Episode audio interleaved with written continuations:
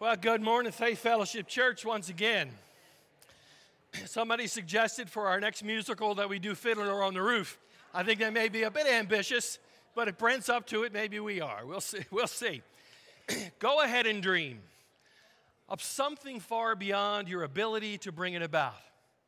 Go ahead and dare to believe in something so ridiculous that others doubt. That's the kind of faith that God delights in seeing. Picture something so extreme that only God can make it happen. Go ahead and dream. Today we celebrate 20 years of God's faithfulness in this dream, or more appropriately, this vision that we call Faith Fellowship Church. Amen? Amen. Amen. Let's pray this morning together. Father, we thank you for your presence here today as it has been forever. We thank you that we can't think of a day when your presence has not been there. The same yesterday, today, and forever, and that underneath are always your everlasting arms. We thank you that we can call you faithful, and Father, we offer up our lives and ask for you to create in us a pure heart and faithfulness to follow and to serve you. We ask these things in Jesus' name. Amen. This morning, I want to spend a few minutes talking with you about living a life of vision. Buried deep within each one of us is a desire to live a life of vision and significance. I don't know anyone who doesn't feel a need to live for a higher purpose or calling. Welsh poet David White said this about his tombstone When people struggle through the weeds, pull back the moss, and read the inscription there, I wanted to say more than he made his car payments. My daughter pointed out I wanted to say more than he didn't make his car payments. I don't know which would be worse. We were made for more than that. We were designed for living out of purpose. You ever talk to someone who doesn't feel that they're in the right job, that they're in the wrong job, or maybe they feel trapped in circumstances that they wouldn't have chosen? Maybe you're that person your dreams have been crushed. If you've ever asked yourself this question, is this all there is? Then let me tell you, you were designed for a higher purpose. There is more to your life than today, today. A dream or a vision, it isn't something magical. It's not something for special people. It is for every one of us. Vision fulfills my purpose. It's God's design that you live a life of vision that you live a life of vision. Now, that isn't some self help pop psychology, it's God's design. When God planned you before you were even born, it was God's intention that you should be you. You're unique, and you were designed to live a life of vision. Paul writes in Ephesians, For we are God's handiwork, created in Christ Jesus to do good works, which God prepared in advance for us to do. You know what that verse teaches us? You are a product of God's vision. You are God's workmanship, His creation. Long ago, before you were born, God envisioned you. He made you. You are a product of God's vision, and God has a vision and a purpose for your life. Jeremiah 1 5 says, I knew before I formed you in your mother's womb. Before you were born, I set you apart and appointed you as my spokesman to the world. God calls us to be his mouthpiece, to spread the news that Jesus is alive, risen from that grave, and that he offers life and hope today. Before you were ever born, God knew you. God formed you to be exactly the way you are. God has made you unique. There is nobody else like you. There never has been, and there never will be. It's ironic that we spend so much of our time trying to be like other people. God doesn't want you to be like someone else, He made you an original. There is nobody else with your set of strengths, nobody else with your personality. If you're not you, who are you going to be? Who else is going to make the contribution that only you can make? Whenever someone says, he's a real character, well, you should thank them. You were designed to be a real character. And if you're not a real character, you're missing out. You're not living up to the purpose that God intended for your life. In fact, we have no right to live lives that are visionless. You have no right to go through life without asking, Am I accomplishing the purpose for which God has made me? Missing out on God's plan for your life must be one of the greatest tragedies on this side of eternity. Vision fulfills the purpose for which God has made me. While he was 15 years old, Chester Greenwood's ears got painfully cold one day when he was ice skating in his hometown of Farmington, Maine. Although he tried wrapping a scarf around his head, it just didn't seem to do the trick. And he set out to find a better solution to the problem. Greenwood made a wire frame and he asked his grandmother to sew beaver skin pads to it, creating the world's first earmuffs. In 1877, at the age of 19, Greenwood patented his invention. He went on to perfect and to manufacture the ear protectors in a local Farmington factory, eventually selling his earmuffs to soldiers during the First World War. By the time he died in 1937, he had made a veritable fortune selling as many as 400,000 pairs in a single year. This is the second reason why we should learn to live a life of vision. Vision provides motivation. A clear vision and the courage to follow that vision dramatically increases your chances of getting to the end of your life and saying, My life meant something. I succeeded. I did what God created me to do. I fulfilled His purpose in my life. When Paul neared the end of his life, he wrote these words to Timothy. He said, I have fought the good fight. I have finished the race, and I have remained faithful. And now the prize awaits me the crown of righteousness, which the Lord, the righteous judge, will give me on the day of his return. And the prize is not just for me, but for all who eagerly look forward to his appearing. Without a clear vision, you probably get to the end of your life and you wonder. You won't know whether you really made an impact, a contribution or not. You'll wonder whether your life really mattered. It's the difference between filling bags with dirt and building a dike to save a town. Both jobs involve dirt. Both jobs are unglamorous, but vision takes your activity and elevates it. Vision brings your world into focus. A clear vision enables you to see everything differently. Years ago, I was interested in this girl. I asked her out on a date to see a movie. She stood me up twice, twice before we finally went. But I persisted. I would not give up. We saw Tess in 1979. Well, that girl doesn't stand me up anymore for movies. In fact, she lives in my house. I married her. But back then, I was willing to endure a chick flick. Oh, oh, oh, she married me, she's saying, yes. And being stood up twice, and she even fell asleep while I was talking to her on the phone. Talk about instilling me with confidence. Hello? Hello? There she is snoring on the other end. I had a vision of what I wanted that relationship to look like. People in churches with visions are able to accomplish a lot more. They're able to accomplish God's purpose.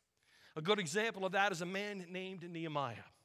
If you don't know the story of Nehemiah, it is one of the clearest examples of how vision can change history. One of the things I love about Nehemiah's story is that there are no miracles involved. Nehemiah never parted the Red Sea, he never walked on water. Nehemiah was just an ordinary guy. There were no miracles here at Faith Fellowship Church either. No one walked on water. But we could clearly see God's hand upon us and many of what we call God sightings as we tried to faithfully carry out the vision for this space. What made Nehemiah unique is that he had a vision. He saw what could be and should be, and then he went after it with all his heart. Let me give you some background. Around 587 BC, the Babylonians invaded Judah and destroyed the city of Jerusalem, along with Solomon's temple. Thousands of people were taken from Judah and resettled in Babylon. You may know some of the stories of those people. People like Daniel, Shadrach, Meshach, and Abednego. Songs were written with lyrics like this Beside the rivers of Babylon, we sat and wept as we thought of Jerusalem. And 70 years after the first Babylonian invasion, Cyrus, king of Persia, who had since then conquered the Babylonians, gave the Jews permission to return to Jerusalem to rebuild the temple. They were led by a man named Zerubbabel. These exiled Jews came back and they rebuilt the temple. It wasn't as nice as the first one, but it didn't matter. Things were looking up, but not for long. Soon the old problems crept back in. The temple wasn't being maintained. Sacrifices had ceased. The Jews adopted the religious practices of the surrounding nations. They weren't serving God. By the time Nehemiah came along, the political, social, and spiritual condition of Jerusalem was deplorable. That's where we meet Nehemiah. Nehemiah was probably unaware of the impact that he would have. He never would have guessed that we would be talking about what he lived out, the vision that he lived out 2,000 plus years later. He gave us a pattern, an example of how a vision can grow from birth to reality. How can I begin to live a life of vision? The thrust of what I want to tell you is that vision will begin with a concern, a burden that God gives you. Here's the first building block of vision that I want to give you is from the book of Nehemiah. Vision begins as a concern. Let's read the first four verses of Nehemiah chapter 1. In late autumn, in the month of Kislev, in the 20th year of King Artaxerxes' reign, I was at the fortress of Susa. Hanani, one of my brothers, came to visit me with some other men who had just arrived from Judah. I asked them about the Jews who had returned there from captivity and about how things were going in Jerusalem. They said to me, Things are not going well for those who return to the province of Judah. They are in great trouble and disgrace. The wall of Jerusalem has been torn down, and the gates have been destroyed by fire. When I heard this, I sat down and wept. In fact, for days I mourned, fasted, and prayed to the God of heaven. Nehemiah he had a concern over Jerusalem, and it consumed him. He couldn't get it off of his mind. For days he mourned and fasted and prayed. It changed the very way that he looked. Later on, we read that the king noticed. The king noticed that he was sad, that his face looked downtrodden. And it was not a good thing to show up in the king's presence looking sad when he had the power to kill anyone whom he didn't like to see. And it's from here that we learn the first building block of vision takes place. Vision begins with a concern. God's purpose for you will always begin with a God given concern. Now, I'm not talking about a passing concern. I'm not talking about something that, I'm talking about something that sticks with you. God has a way of planting a desire or a concern or a burden on our minds. And when we pay attention to that concern, a picture begins to develop of what could be and should be. A vision starts to be born when we were meeting across the street in, in Perry Hall Middle School. We had a vision of what God could do with this empty metro grocery store, but none more than a young woman named Bethany Tolliver. We found out through Baltimore County Police Officer Randy Brashears, at the time also a member of faith, that so strong was Bethany's concern for this vision that she had been coming over on a nightly basis. And she would drive around the building and around the parking lot seven times praying over the building, like the walls of Jericho, for God to make a way for this building to become a Faith Fellowship Church. You may not have realized it, but God has been at work birthing a vision in you, in your heart. It's not an accident. God always works by giving someone a concern or a burden for he needs. He gives them a picture of what could be and what should be. That's how anything great has ever happened. Somebody saw what was, they saw what God would like it to be, and they saw a picture of what could and should be, and they got to work. They paid the price and began the work to live out that vision. But beware, not everyone will share your concern. Did you notice that nobody else seemed to be concerned about the state of the walls? For years, the walls of Jerusalem were broken down. As I read Nehemiah, I get the impression that no one else was crying out about the broken down walls. Nehemiah's concern was his alone, it seemed. And that's the same way today. You look around and you see what could be, you see what should be, but other people don't see what you see. God hasn't given them that concern. Don't let that stop you from listening to what God is telling you. Others might not even see the problem. It doesn't matter. Listen to God. Begin to birth that vision. It's possible that God has given you a concern, but you haven't cultivated it because no one else seems to share that vision. Stop waiting for other people. God has given you that concern for a reason. It's up to you to begin to cultivate it and to pray about that concern. What if your vision seems out of reach? One of the obstacles we're going to face is that Our vision may seem out of reach. Certainly it was for Nehemiah. Nehemiah was 800 miles away from Jerusalem when he developed a concern for its broken down walls. That's the same distance it is from here to Jacksonville, Florida. This was a huge concern. Just getting there would be quite an ordeal and a task to accomplish. He had obligations to the king of the biggest world power at the time. He lacked the resources to rebuild the wall in Jerusalem. What do you do when you have a vision but not much more? How do you move from where you currently exist to what could be and to what should be? What steps can you take once you begin to sense God birthing a vision in your life? Well, I'm glad you asked because Nehemiah wants to share some things with us. Between the first verse of chapter 1 and the first verse of chapter 2, when Nehemiah raises his concern to the king, scholars tell us it's a period of almost four months. So, for four months, Nehemiah did absolutely nothing or so it seems. Here's the point vision takes time to grow. Another way to say it is this God is not in as big a rush as we are. I get tired of waiting for the Lord to return some days. I don't know how you feel, but then Peter reminds me the Lord is not slow in keeping his promises. And that's usually where I go, uh huh. Uh huh. He's a little too slow for my taste sometimes. He's not slow. He says he's not slow in keeping his promises as other others understand slowness. Instead, he is patient with you, not wanting anyone to perish, but everyone to come to repentance. The longer I live, the more I find out that God is a lot more patient than I am. When God begins to birth a vision, to build a vision, God often takes time to plant and nurture that vision in a person's heart. A vision doesn't necessarily require immediate action. Vision often takes time to grow. I'd rather, you know, I'm not a patient person. I'd rather drive out of my way than wait in a line of traffic. I'm not alone.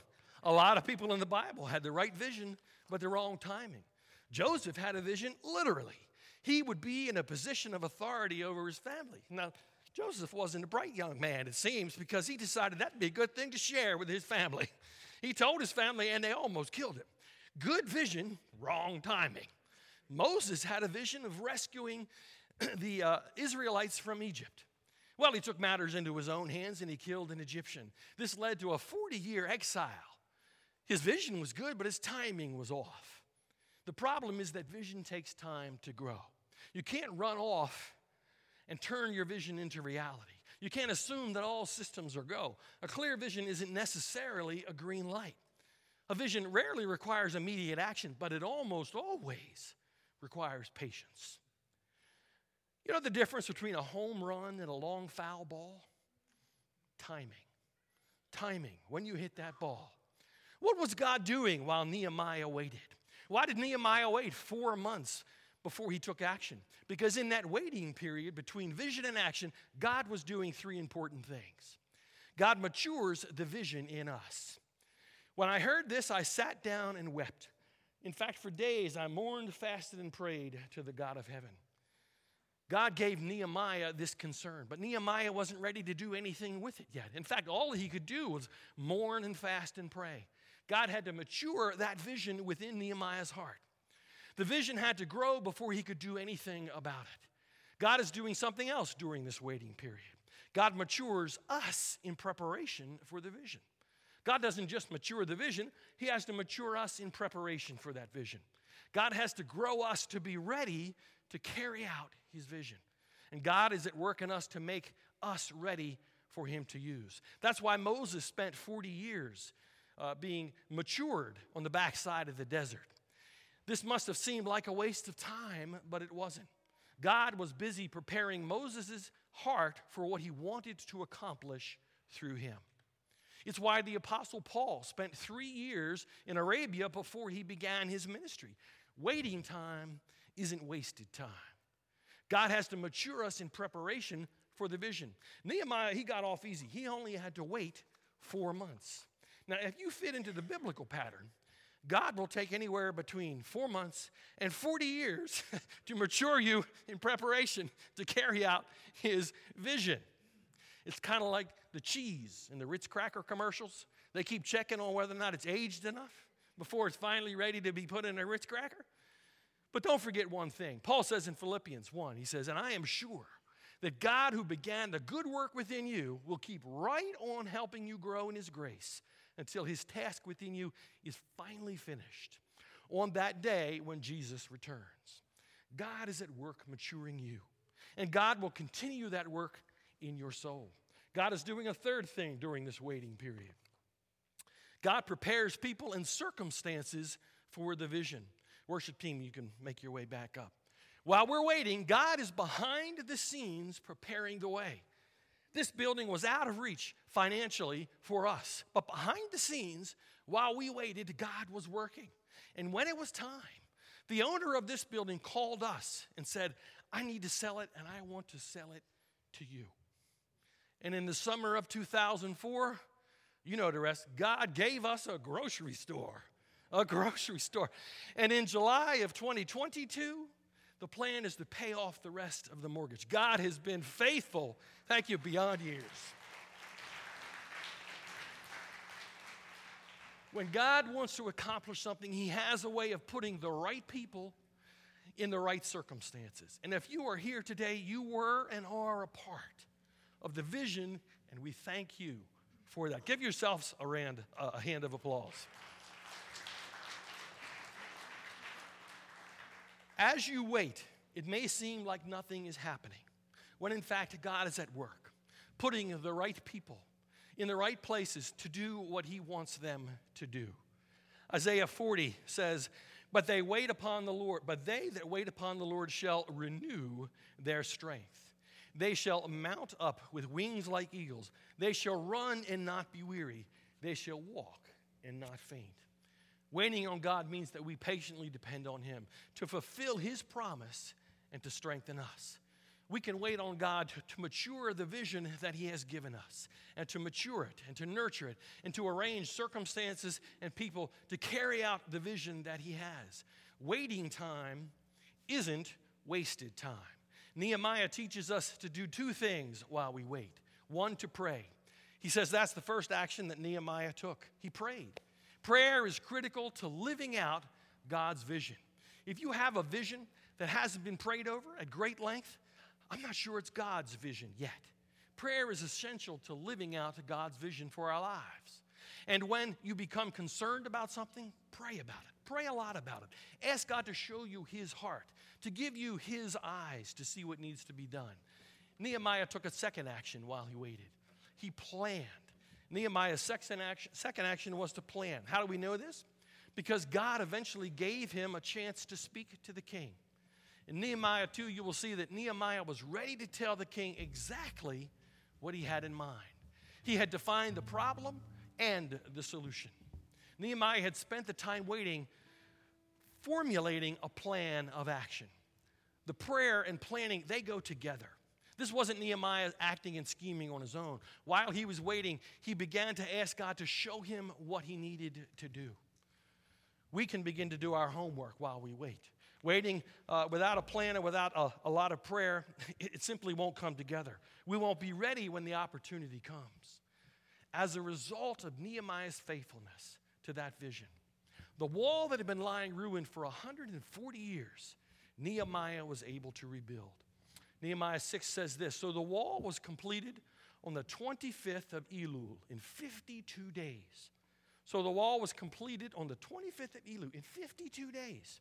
When all our enemies heard about this, all the surrounding nations were afraid and lost their self confidence because they realized that this work had been done with the help of God. Nehemiah was able to accomplish in 52 days what no one else had been able to accomplish in 140 years. If God has given you a vision, only you can carry that out. He's planted that in your heart. You may be the person that God has uniquely placed to do something about it. You may have been placed in your position with that burden from God for such a time as this. If you want in on the things that I'm talking about the excitement of following a God who is passionate about us, who cares about us, who wants to give us a life that is full of life, full of living. It's as simple as saying, I want in. God, I want in. I confess that whatever I've done is wrong in my life, the things I've screwed up, I give them to you. Come into my life. Be Lord of my life. I confess it with my mouth. And you will enter a brand new family where you will have a vision and a purpose to live out the rest of your days. Amen? Amen. We're going to we're going to go into a time of communion next. Uh, for those who are here in the audience, underneath of the seats in front of you, you will find that there is a, a little communion cup. It's a two part cup. On top is the wafer. You can peel that one in preparation. And underneath of it is the juice. Let's remember this morning the one who came and made a way possible for us to live again a life as it was meant to be lived. Let's remember Jesus who died and reigned for us. Those of you who are at home or watching online, uh, you can join us with whatever, whatever uh, condiments, whatever, whatever items you have. Reading from 1 Corinthians. For I received from the Lord what I also passed on to you. The Lord Jesus, on the night he was betrayed, took bread. And when he had given thanks, he broke it and said, This is my body, which is for you. Do this in remembrance of me. Let's pray. Father, we thank you that you so willingly sent your Son and that he so willingly came to be our sacrifice, to take our place, to redeem us again back to you so that a way could be made for a right relationship to be restored. Father, we thank you for that broken body on our behalf. In Jesus' name, amen.